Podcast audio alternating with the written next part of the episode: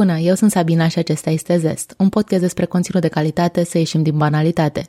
Azi l-am alături pe Ștefan Maco, jurnalist de peste 10 ani, care a lucrat în radio, presa scrisă și televiziune. Este cofondator al Casei Jurnalistului, a făcut investigații pentru Rise Project și astăzi, alături de câțiva jurnaliști, vrea să construiască cea mai mare redacție din România. Proiectul inclusiv este încă la început și îl las pe Ștefan să vă spună mai multe despre el și despre cum puteți fi cititori implicați. Bună, Ștefan! Bună! Bine ai venit la ZES și mulțumesc că ai acceptat invitația să vorbim. Mulțumesc de invitație. Ce faci? Ești cam ocupat zilele astea. Sunt uh, pe alergat tot timpul și m-am obișnuit că fac asta de, de vreo 5 luni, aproape zilnic, dar acum s-a intensificat ritmul și mai tare și devine copleșitor puțin, mai ales lipsa de somn suficient. Am și citit, apropo de scris, cartea pe care o recomand tuturor, prima pe care am citit-o anul ăsta, Why We Sleep, chiar foarte bună și cumva știam că e foarte important să dormim, dar când ai vreo 300 de pagini de argumente științifice pentru asta, parcă devine cu atât mai important și de atunci am început să dorm tot mai prost pentru că am avut tot mai mult de lucru cu campania și cumva e o durere că nu reușesc să mă odihnesc suficient, dar sper să, să o fac după aia. Um, noi aici vorbim despre scris și vreau să te întreb uh, pentru început tu cum ai ajuns să scrii înainte să fii jurnalist, presupun că ți-a plăcut să scrii. Uh, mi-a plăcut să scriu întotdeauna. Am scris uh, de când eram uh, mic. Țin minte, prima tentativă a fost, cred că, prin clasa întâi. Mi s-a pus mie pata să scriu niște povești, nu am reușit să scriu. Credeam că e mult mai ușor, pentru că mi-era ușor să inventez, să-mi imaginez lucruri, dar când trebuia să le transfer pe hârtie, apărea, nu știu dacă era writer's block pe acea vreme, aveam 6-7 ani, dar uh, era foarte greu și cumva m-am lăsat atunci de, de scris, dar am mai scris poezii, poezii naive, prin, pe la sfârșitul gimnaziului și prin liceu uh, uh, m-am apucat și de eseuri, scriam ce poți să scrii când ești mm. adolescent. Dar aveai pornirea asta. Aveam pornirea asta și mai ales pentru că am avut ghinionul de a, de a merge la o școală cu profil de matematică intensiv și n-am fost niciodată bun la matematică. Și cumva găseam acest refugiu în, în scris, încă nici nu erau calculatoarele și jocurile în mare Uh, vogă pe vremea, vorbim de sfârșitul anilor 90, începutul anilor 2000 și eram și, na, cu toții destul de săraci, nu aveam console, TV sau mai știu eu ce, așa că asta era unul dintre felurile în care îmi petreceam timpul singur. Și după aia, după ce am terminat liceu, am ajuns la, la facultatea de jurnalism tot printr-un șir de accidente, nu pentru că mi-aș fi dorit neapărat s-a filtrat jurnalismul dintre alte facultăți pentru că încercam să evit cât mai mult uh, orice chestii tehnice, apoi am văzut că, de exemplu, la litere unde am vrut să mă duc aveam 13 examene, iar eu eram, uh, uh, eu nu vreau să fac nimic de fapt.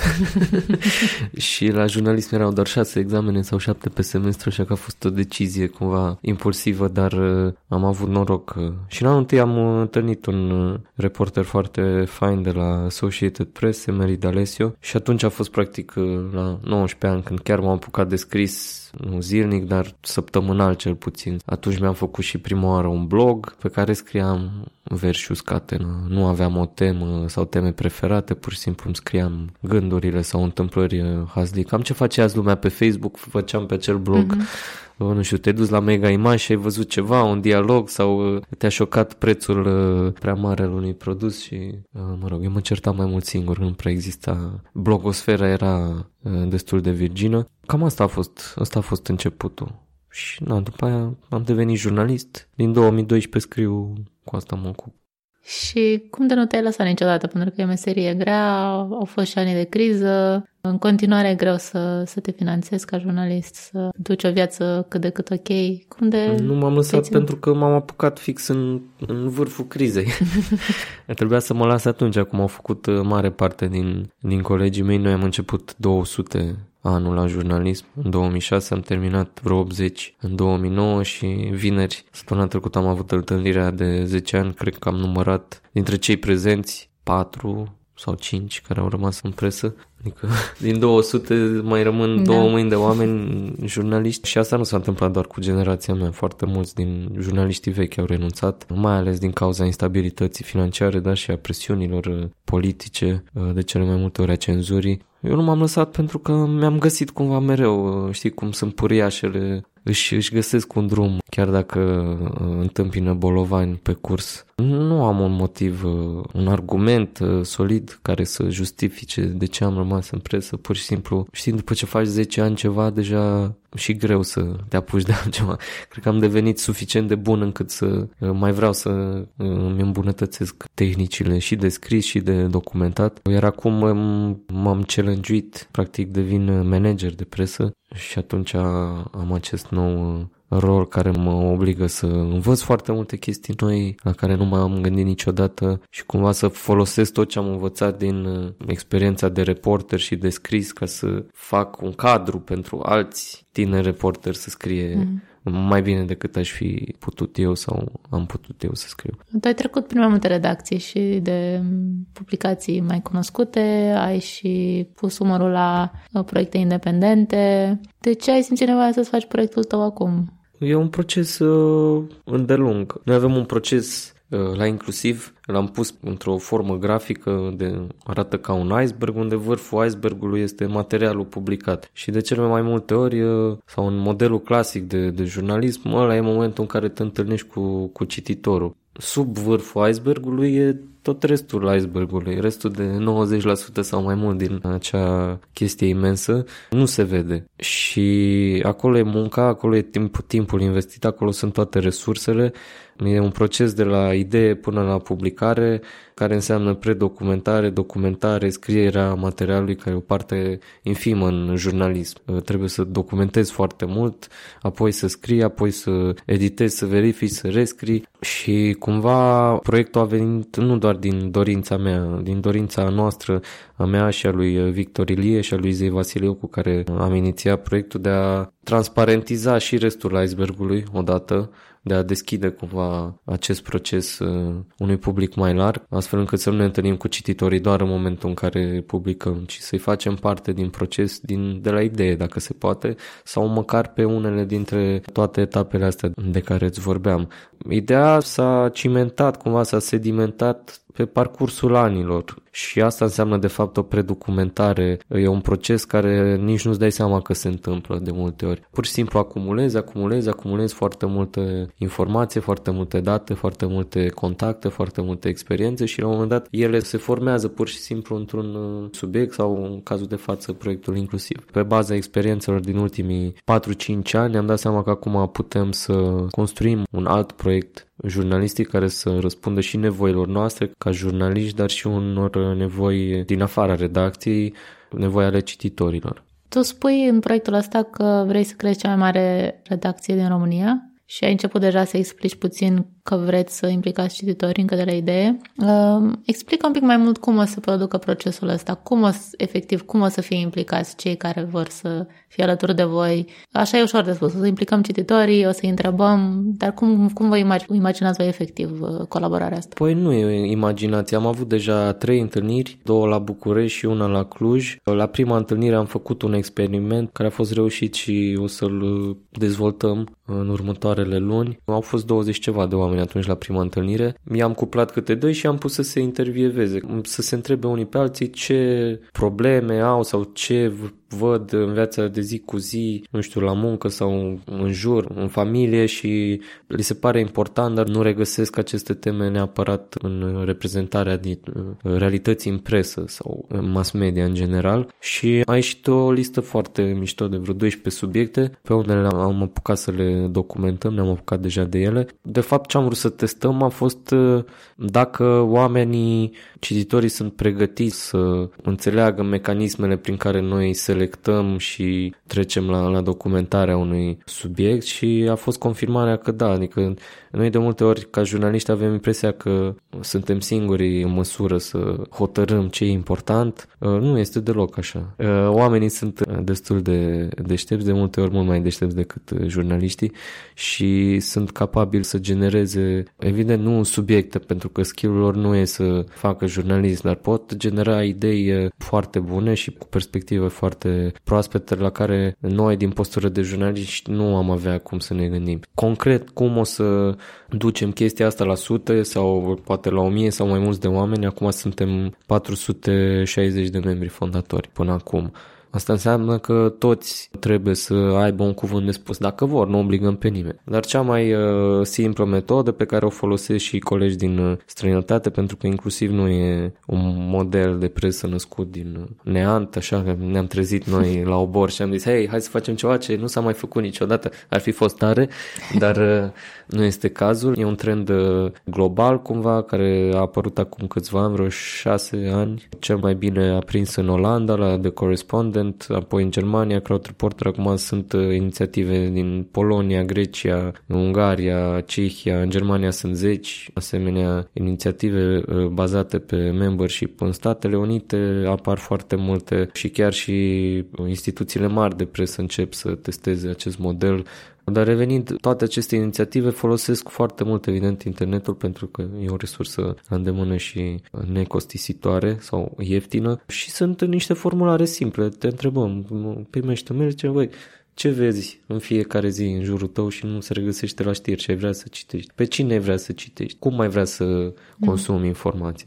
Practic facem aceste chestionare permanente prin care adunăm mereu feedback și dacă ai intrat pe inclusiv.ro tot ce este pe site-ul nostru în acest moment, de când am lansat campania de crowdfunding, e rezultatul unui feedback continuu. De la cei interesați de proiect, avem un newsletter cu vreo 800 de abonați acum. Când am scris prima versiune de text, am dat-o unui grup restrâns de vreo 10 oameni, am primit feedback, apoi am rescris textul, l-am dat unui grup mai larg pe chaturi, pe mail, băi, ce părere aveți? Apoi am primit feedback, am rescris textul, după care am făcut o nouă variantă de text și am făcut un formular de feedback pentru că urma să-l dăm la câteva sute de persoane și era foarte greu să colectăm feedback-ul de la fiecare cetățean în parte. Și foarte mulți dintre cei care au primit uh, a treia versiune de text au răspuns și la acel formular de feedback. Iar pe baza acestui feedback am făcut a patra versiune de text prin care am mai trecut încă o dată și am mai uh, editat-o noi cum o facem uh, de obicei cu orice text și abia apoi am pus-o pe site. Deci practic ce citești acum pe site despre inclusiv este rezultatul unei colaborări foarte mari și a unei mm-hmm. editări colective în patru etape. Practic ăsta o să fie modelul principal de colaborare, pentru că e foarte greu să aduci pe toată lumea fizic într-un loc. Dar lunar vom organiza și întâlniri fizice, fie pe un subiect anume, fie pe o temă, fie ca să cercetăm ceva sau poate doar să ne distrăm. E ambițios să faci asta și online. Uneori e greu să lucrezi cu un editor, să lucrezi cu 100 de oameni care îți dau feedback sau mai mulți. Uh, mă întreb dacă procesul ăsta la un moment dat nu poate să ajungă să vă pună piedici. Există totdeauna discuții de ce scris despre subiectul ăla, mai ales când oamenii simt că au puterea și le dați statutul de membru fondator și parte din redacție, s-ar putea să se iște foarte multe discuții pe de ce ar trebui să scrii un subiect sau nu, cum să arate materialul ăla. Te-ai gândit cum o e să normal managezi? și e clar că vor exista aceste discuții. Uh, aceste discuții le avem și noi între noi în fiecare zi și doi oameni e foarte greu să fie mereu de acord. Evident că nu e o treabă ușoară, de aceea am încercat să facem cât mai clar unde sunt limitele uh, membrilor și care sunt uh, obligațiile noastre față de ei noi ce facem de fapt? Odată, cum spuneam despre acel iceberg, transparentizăm procesul nostru de lucru, adică uh, încercăm să, să explicăm cât mai bine cum ne facem treaba, astfel încât să lăsăm cât mai puțin loc de interpretare. Băi, de cine v-a servit vouă subiectul? Acum a ajuns, domnule, valiza la fix la ușa de la Rise, Report, uh, Rise Project. De ce mm. n-a ajuns la nu știu cine? Și încercăm să evităm genul ăsta de discurs prin explicarea permanentă a felului în care ne facem treaba și asta înseamnă inclusiv în materiale să dăm și din proces, să explicăm, băi, cum m-am dus și m-am întâlnit cu cineva, ok, poate nu pot să zic cine e și cum am ajuns acolo, dar cât se poate de mult să transparentizăm fiecare bucată de text publicat sau orice fel de formare materialul respectiv. Apoi, foarte puține redacții îți dau ție posibilitatea să intervii în orice fel în politica lor editorială, să spunem. Tu poți de, de regulă cel mai mult să intri pe un site și să comentezi acolo sau să trimiți după publicare sau să trimiți o scrisoare, doble nu știu ce, sau o să ceri un drept la replică dacă ești supărat. Ei, acum șansa ta este să poți influența, între ghilimele spun, uh, politica editorială tocmai prin uh, ideile tale. Mă, dacă tu vrei să citești ceva care ți se pare că e important și nimeni nu-l bagă în seamă, ai șansa să ne, să ne piciuiești dacă vrei subiectul, dar asta evident că nu înseamnă orice reporter știe că o idee de subiect nu înseamnă un subiect. Ca să public ceva, probabil uh, propun 10, 20 sau 30 de subiecte până când unul este acceptat. Așa că e evident că dacă o să avem 400, 500 sau 1000 de idei de subiecte, nu o să putem să le epuizăm pe toate, ori uh, nu se pretează la momentul respectiv, ori nu există suficiente resurse, ori uh, sunt pur și simplu fantezist. Al doilea principiu de pe site-ul inclusiv.ro este scriem ce vrem și acolo specificăm clar că faptul că ești membru indiferent dacă ești membru fondator sau membru simplu, statutul de membru nu îți aduce niciun fel de privilegiu în ceea ce privește răspunderile editoriale, adică nu poți să dictezi ce să scriem. Poți să propui și noi să analizăm cu mare atenție și cu interes, tocmai pentru că am primit niște idei și niște perspective fantastice la care e foarte greu să te gândești, dar asta nu înseamnă că toate ideile și toate perspectivele sunt așa. Ca să fie clar, voi sunteți acum într-o campanie de crowdfunding și aveți nevoie de o anumită sumă, spunem cât și când se încheie și apoi aș vrea să te rog, pentru cei care n-au făcut asta niciodată și nu știu exact cu ce să mănâncă, ce înseamnă să faci un reportaj, ce înseamnă să faci un material, cât durează, ce costuri presupune? Am început o campanie de crowdfunding pe 8 aprilie, se va termina pe 17 mai. E practic un, un kickstart pe care ni-l dorim, inclusiv nu există, este doar o idee. Noi am piciuit această idee publicului și am zis că dacă strângem 100.000 de de euro până în 17 mai îi dăm drum. 100.000 de de euro înseamnă un buget uh, minim pentru un an de funcționare, adică undeva pe la după ce tăiem toate taxele și comisioanele, 7.000 și ceva 8.000 de euro pe lună pentru o echipă mică, eu sper 5, dar e foarte greu să ții 5 oameni full-time cu un asemenea buget, dar uh, totul e făcut cu costuri minimale, din păcate. Uh, nu e chiar un precariat, cum uh, am lucrat la Casa Jurnalistului, de exemplu, ani de zile, dar sunt costuri foarte mici în comparație cu costurile unei redacții normale, să spun.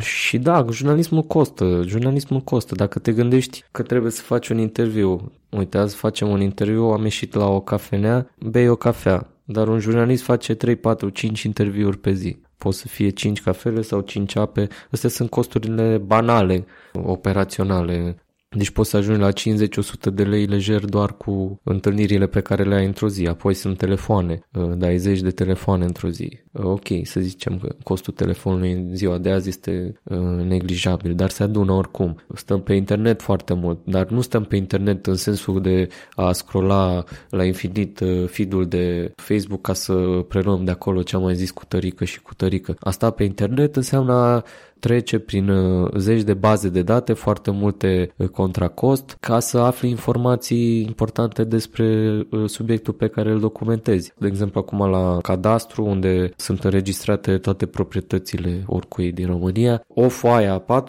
ca să o poți studia, costă 20 de lei. Și ca să afli cine este în spatele unei, uh, unei suprafețe de teren sau unei case, de obicei ai nevoie de un uh, teanc de documente, deci poate costa câteva mii de lei doar ca să afli dacă o proprietate este sau nu a lui Liviu Dragnea sau mai știu eu a cui. Apoi ai costurile de deplasare, uh, benzină sau tren, cazare, mâncare când mergi pe teren. Dacă mergi două, trei zile undeva, te costă minim 5-600 de lei acea deplasare pentru o persoană. O ia 5-600 de lei nu înseamnă că atâta costă un reportaj, pentru că de multe ori o deplasare poate să nu se materializeze într-un material. Întotdeauna avem pentru un material N ipoteze, să zic, ai 3, 4 fire, 5 fire, trebuie să le verifici pe toate. Pot să fie toate bune, poate să nu fie niciunul bun. Dar uh, timpul și uh, resursa materială tot se, tot se consumă. E ca la chestia pe care ți-o spuneam cu ideile de subiect ai 30 de idei de subiecte, unul e bun și poți să-l faci. Când începi să-l faci pe ăla iarăși, ai N piste și unele se verifică, altele nu, dar toate costă timp și bani. Ori un reportaj poate să coste de la câteva sute de lei la câteva mii de lei sau euro chiar. De obicei aia deja devine o investigație. În medie chiar făcusem acest calcul la, la Rise Project pe 2017, un material publicat de noi atunci era undeva la 3000 de euro. Dar nu e puțin Ok, Normal. nu sunt toate anchete și atunci costă mai puțin, dar oricum undeva peste 500 de euro ar costa un, un material de calitate cap-coadă.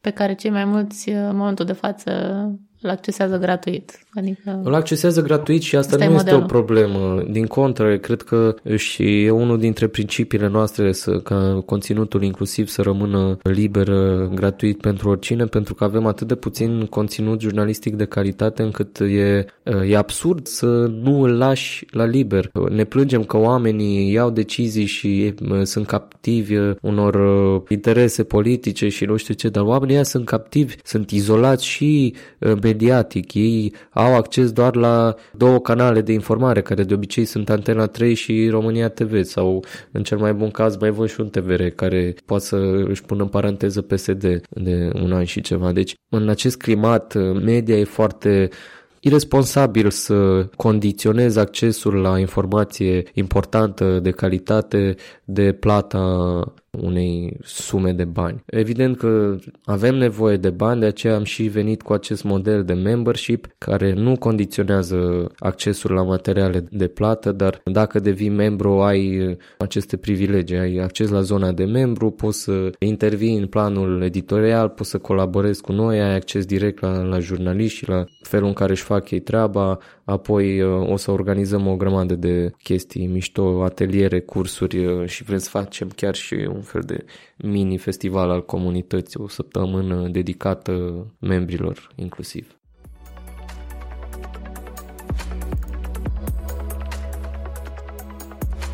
Sper că ți-a plăcut interviul până acum. Dacă pui pauză, nu uita să te întorci. Și dacă ai vrea să asculti mai multe podcasturi, dar nu prea ai timp, încearcă să dai play atunci când faci curat, când călătorești sau când faci sport. Găsești pe blogul Sens o listă de aplicații unde poți asculta zezi de pe telefonul mobil, oriunde, oricând. Și acum, înapoi la Ștefan.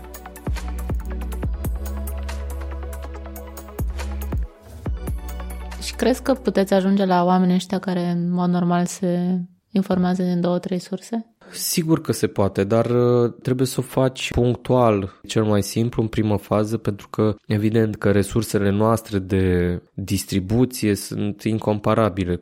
Una e să ai o televiziune și alta e să ai un site. Chiar dacă accesul, penetrarea internetului în România a crescut foarte mult, lumea nu stă pe internet ca să citească neapărat știri, să uită la videoclipuri amuzante pe Facebook, mai țin legătura cu familiile, dar punctual există soluții pe, prin care să ajungi în comunitățile acele izolate, mai ales când vorbești despre subiectele care îi vizează în mod direct. Poți să mergi cu o variantă fără costuri de print, nu știu, un A4 pe care să ai esența sau, sau poți să faci un newsletter efectiv pe tot pe un A4 în care să le dai să distribui cutia poștală pe întreaga stradă sau un cartier sau un sat sau un oraș mic informația respectivă. Sunt uh, metode, nu știu, de gherilă pe care le-au testat deja oameni prin alte țări, mai ales prin Ungaria se face asta. Am chiar o publicație care se cheamă Printează și tu și modelul e foarte mișto. Noi practic putem să le cerem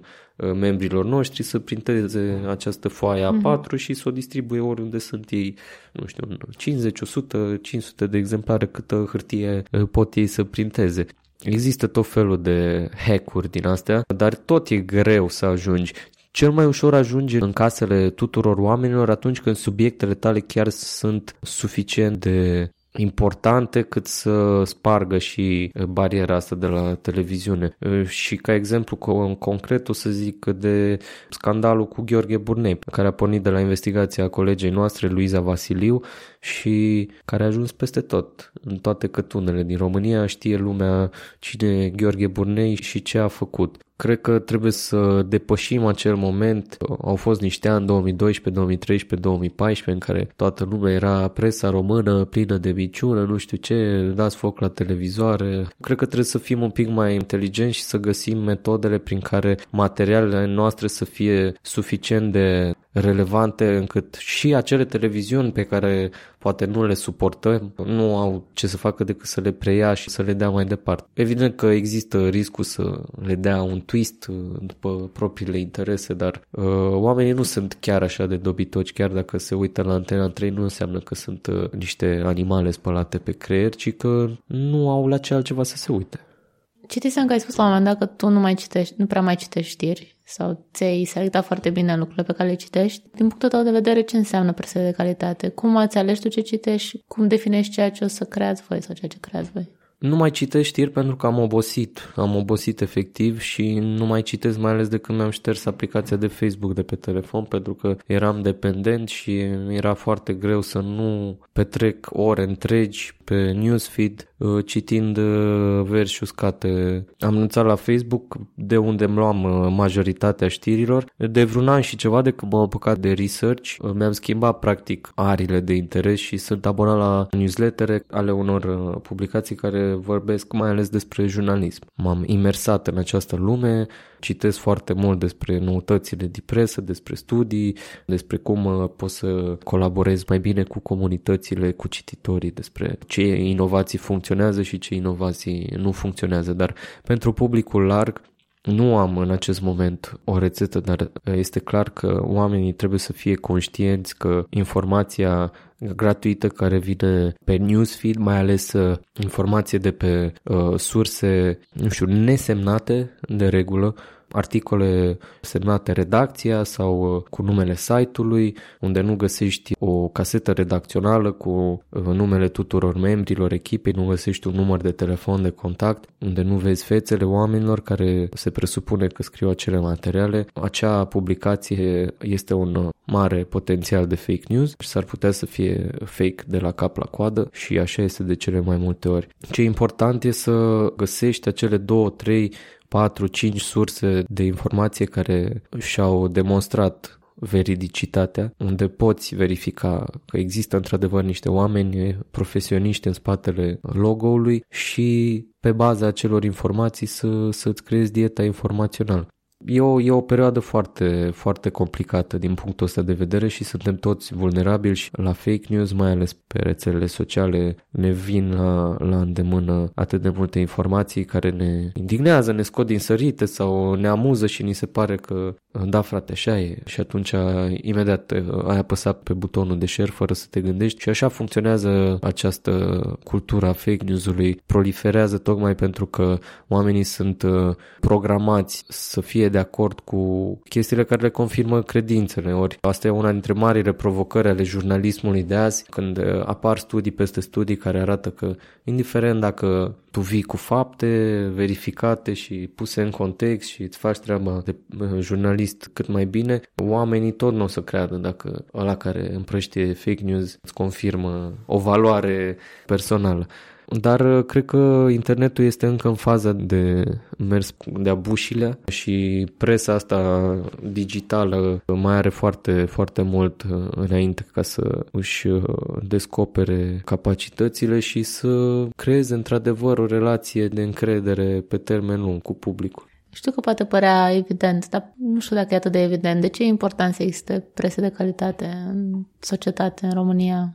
E important să există presă de calitate, presă în primul rând și dacă e și de calitate cu atât mai bine.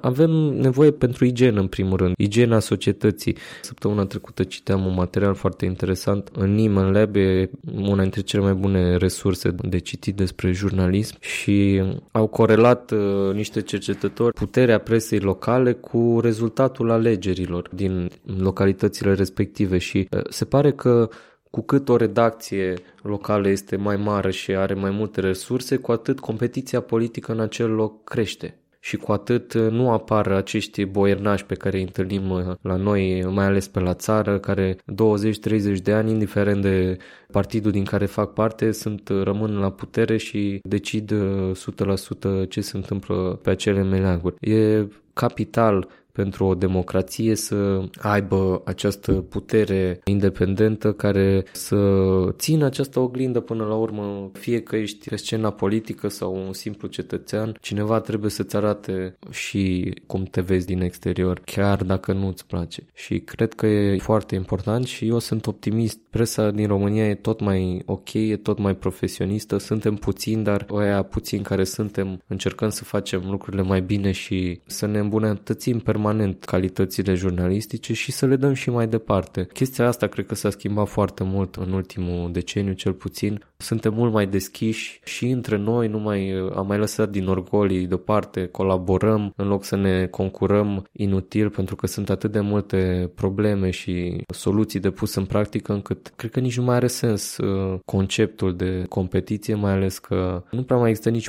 presa comercială care se luptă pentru, nu știu, bugetele de pe publicitate. Este nevoie de jurnalism din multe motive, dar uh, cred că ăsta este cel mai important, cel de a aduce aminte oamenilor unde ne aflăm și de ce și ce se poate face mai departe și, bineînțeles, presa trebuie să rămână și acest watchdog care să tragă întotdeauna puterea la răspundere și cu cât uh, cititorii devin mai implicați în jurnalism, cu atât puterea presei va crește în următorii ani.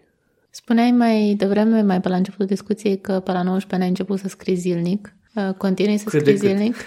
cât de cât zilnic? Am perioade. Am uh, avut uh, luni de zile sau chiar vreo 2-3 ani aproape în care era parte din rutina zilnică. Ori dimineața, ori seara, ori amândouă. Am perioade în care nu scriu deloc cum e asta în care scriu, dar scriu doar pentru inclusiv uh, chestii foarte tehnice care trebuie scrise. Dar uh, când intru iar în programul normal încerc să-mi fac timp, poate nu în fiecare zi, dar la câteva zile. Avem mare noroc astăzi cu telefoanele astea, dincolo de seria de dezavantaje, sunt și foarte multe avantaje. Chiar poți să scrii oricând, or, orice ai face, mai puțin dacă ești la volan, sper. Uh, nu mai scrieți la volan, pentru că merg cu scuterul și nu se uită nimeni la drum, toată lumea e cu nasul în telefon. Dar da, putem să scriem și prefer să folosesc hârtia și să scriu acasă dimineața sau seara ca un fel de jurnal, care e foarte bun pentru că eu am o memorie extrem, extrem de proastă, uit ce am făcut săptămâna trecută și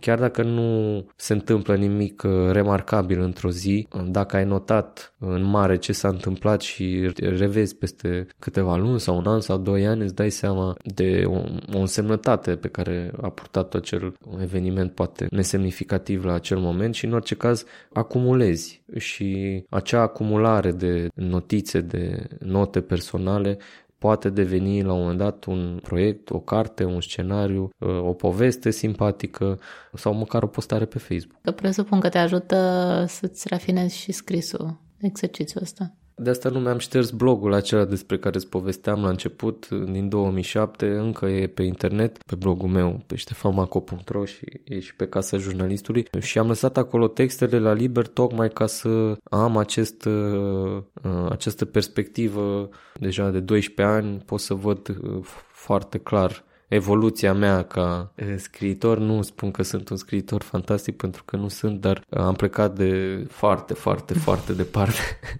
și asta se vede și în felul în care scriam și în temele despre care scriam și cred că e important să avem mereu în vedere de unde am plecat și încotro mergem și în genul ăsta de exercițiu e foarte bun. Orice fel de scriere e foarte utilă dacă vrei să faci chestia asta. Eu, de exemplu, din acea perioadă în care chiar am ținut jurnal, am adunat vreo două 200 și ceva de pagini de manuscris. 200 de pagini care sunt un fel de backstory a carierei mele de jurnalist. Cred că o să iasă un roman, dacă o să am timp să mă ocup de el. În orice caz o proză non-ficțiune, sper, despre transformarea prin care trece lumea de ceva vreme încoace, de pe la începutul crizei financiare. Și sunt o felul de chestii care se regăsesc în astea 200 de pagini, de la criza refugiaților, la distrugerea uh, modelului de business uh, bazat pe publicitate în România și cum au acaparat mafioții uh, mare parte a presei, povești de pe front, sunt uh, tot felul, toate protestele mari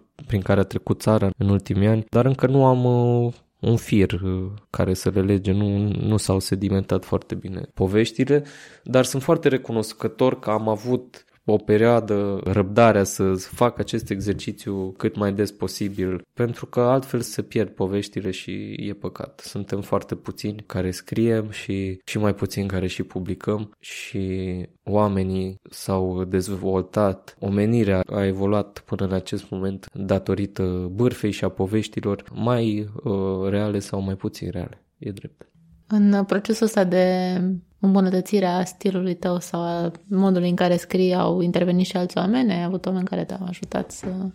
Da, și e foarte bine, pentru că altfel ai impresia nu că totul e perfect și până la urmă măsura talentului mm, sau măsura lizibilității scrisului vine doar atunci când uh, ești citit și când primești feedback, fie că e critică negativă sau pozitivă, e foarte important să ai reacții de la cititori și de asta m-a ajutat și blogul ăla pentru că mai veneau unii și comentau, bă, ești un cretin, ok, ăștia erau troll, dar unii ziceau, bă, interesant ce zici, nu, nu prea te pricep la scris, dar dacă mai exersezi sau profi care îmi ziceau că, bă, ți-am citit blogul, ia, vezi și tu cu tonul, n-ai voce, încă trebuie să-ți găsești o voce. Ce mm-hmm. înseamnă să găsești o voce? Nici, nici acum nu știu dacă uh, mi-am găsit neapărat o voce. Unii fani zic că vin după mine pentru că scriu într-un fel. La casa jurnalistului am avut cel mai mult feedback constructiv pe partea asta, mai ales de la Vlad Ursulean, dar nu numai. Pe acolo veneau și mulți jurnaliști, dar și mulți scriitori sau oameni care cochetează cu scrisul într-un fel sau altul, poeți. Era și uneori pe locuri și ca un fel de club din asta de, de carte, dacă vrei. Și atunci normal că te împinge înainte, te impulsionează să cizelezi scrisul, ai acces la o serie de lecturi noi foarte interesante prin acești oameni uh, faini cu care te întâlnești și până la urmă fără lectură e imposibil să-ți perfecționezi scrisul.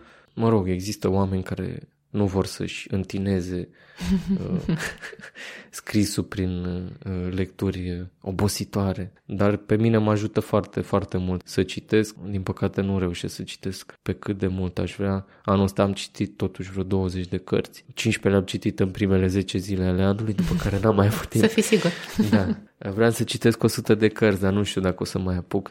Dar uh, mă ajută foarte mult și mă, mă inspiră extrem de mult și cu cât uh, citesc mai mult, cu atât mă ajută și să sedimentez scrierile mele, să-mi dau seama, bă, poate pot să folosesc tehnica asta cumva pe bucata aia sau poate uh, ritmul ăsta sau poate tonul ăsta sau poate fel, felul în care sunt construite dialogurile sau mm-hmm. un personaj sau din orice fel de lectură, chiar și din cele proaste, nu doar capodoperele te învață să scrii mai bine, și scrierile proaste te învață să scrii mai bine pentru că îți dai seama că, bă, parcă am și eu bucăți pe care scriu așa și uite ce nasol e. Da, de ce e așa? Ce să fi gândit la? E drept, nu prea citesc în limba română pentru că, din păcate, calitatea traducerilor mi se pare că e de multe ori sub ceea ce ar trebui să fie. Sunt și traduceri ok, unele chiar foarte bune, dar din păcate foarte puține. Dar efectiv 9 din 10 cărți pe care le citesc sunt în limba engleză și atunci mi afectează vocabularul și stilul. Ai citești autori români? Ai pe cineva care îți place?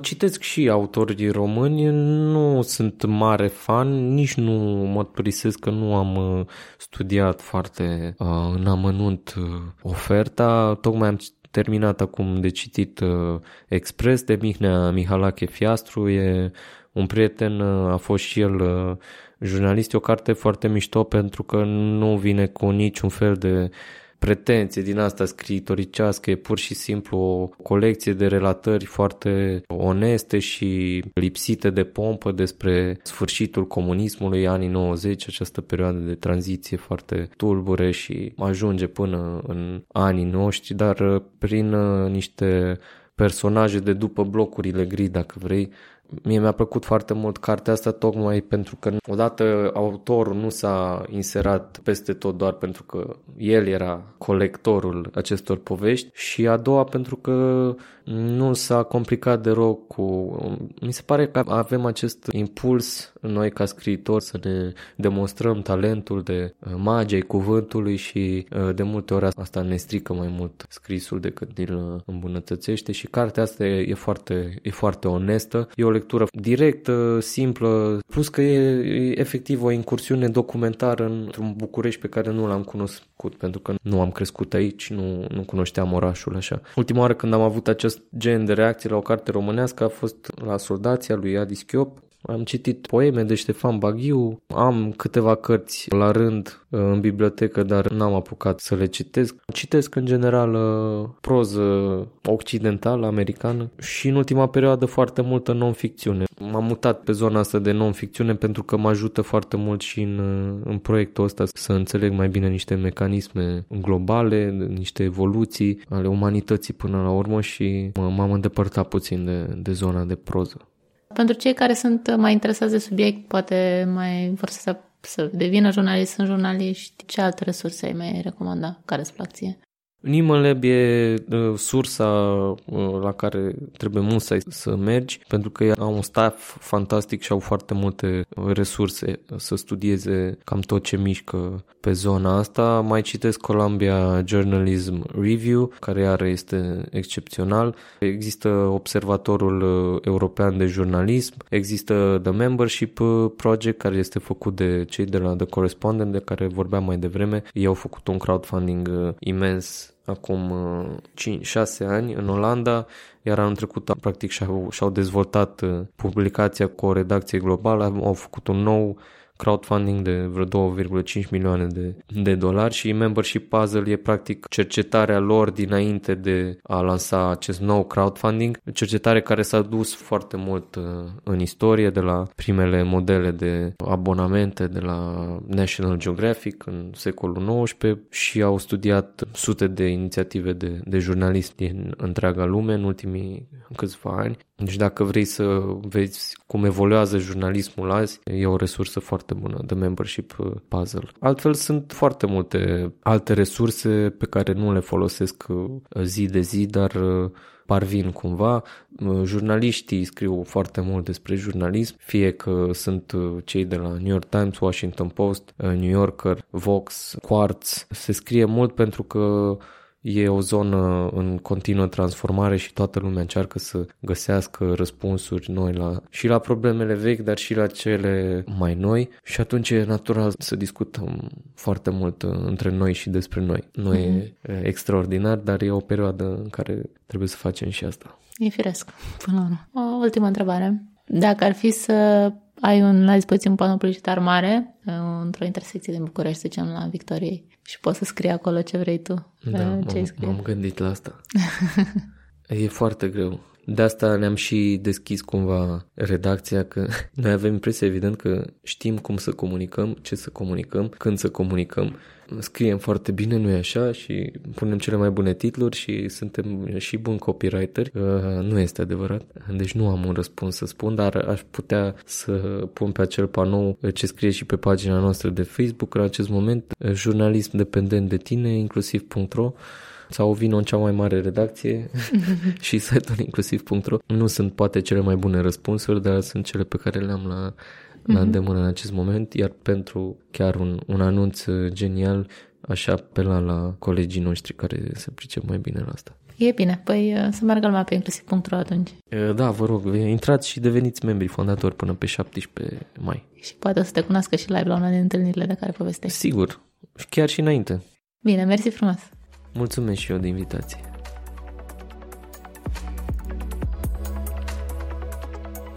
Eu sunt Sabina Varga, gazda Zest. Identitatea vizuală e creată de Silviana Toader. Zest apare de 3-4 ori pe lună, miercurea dimineața.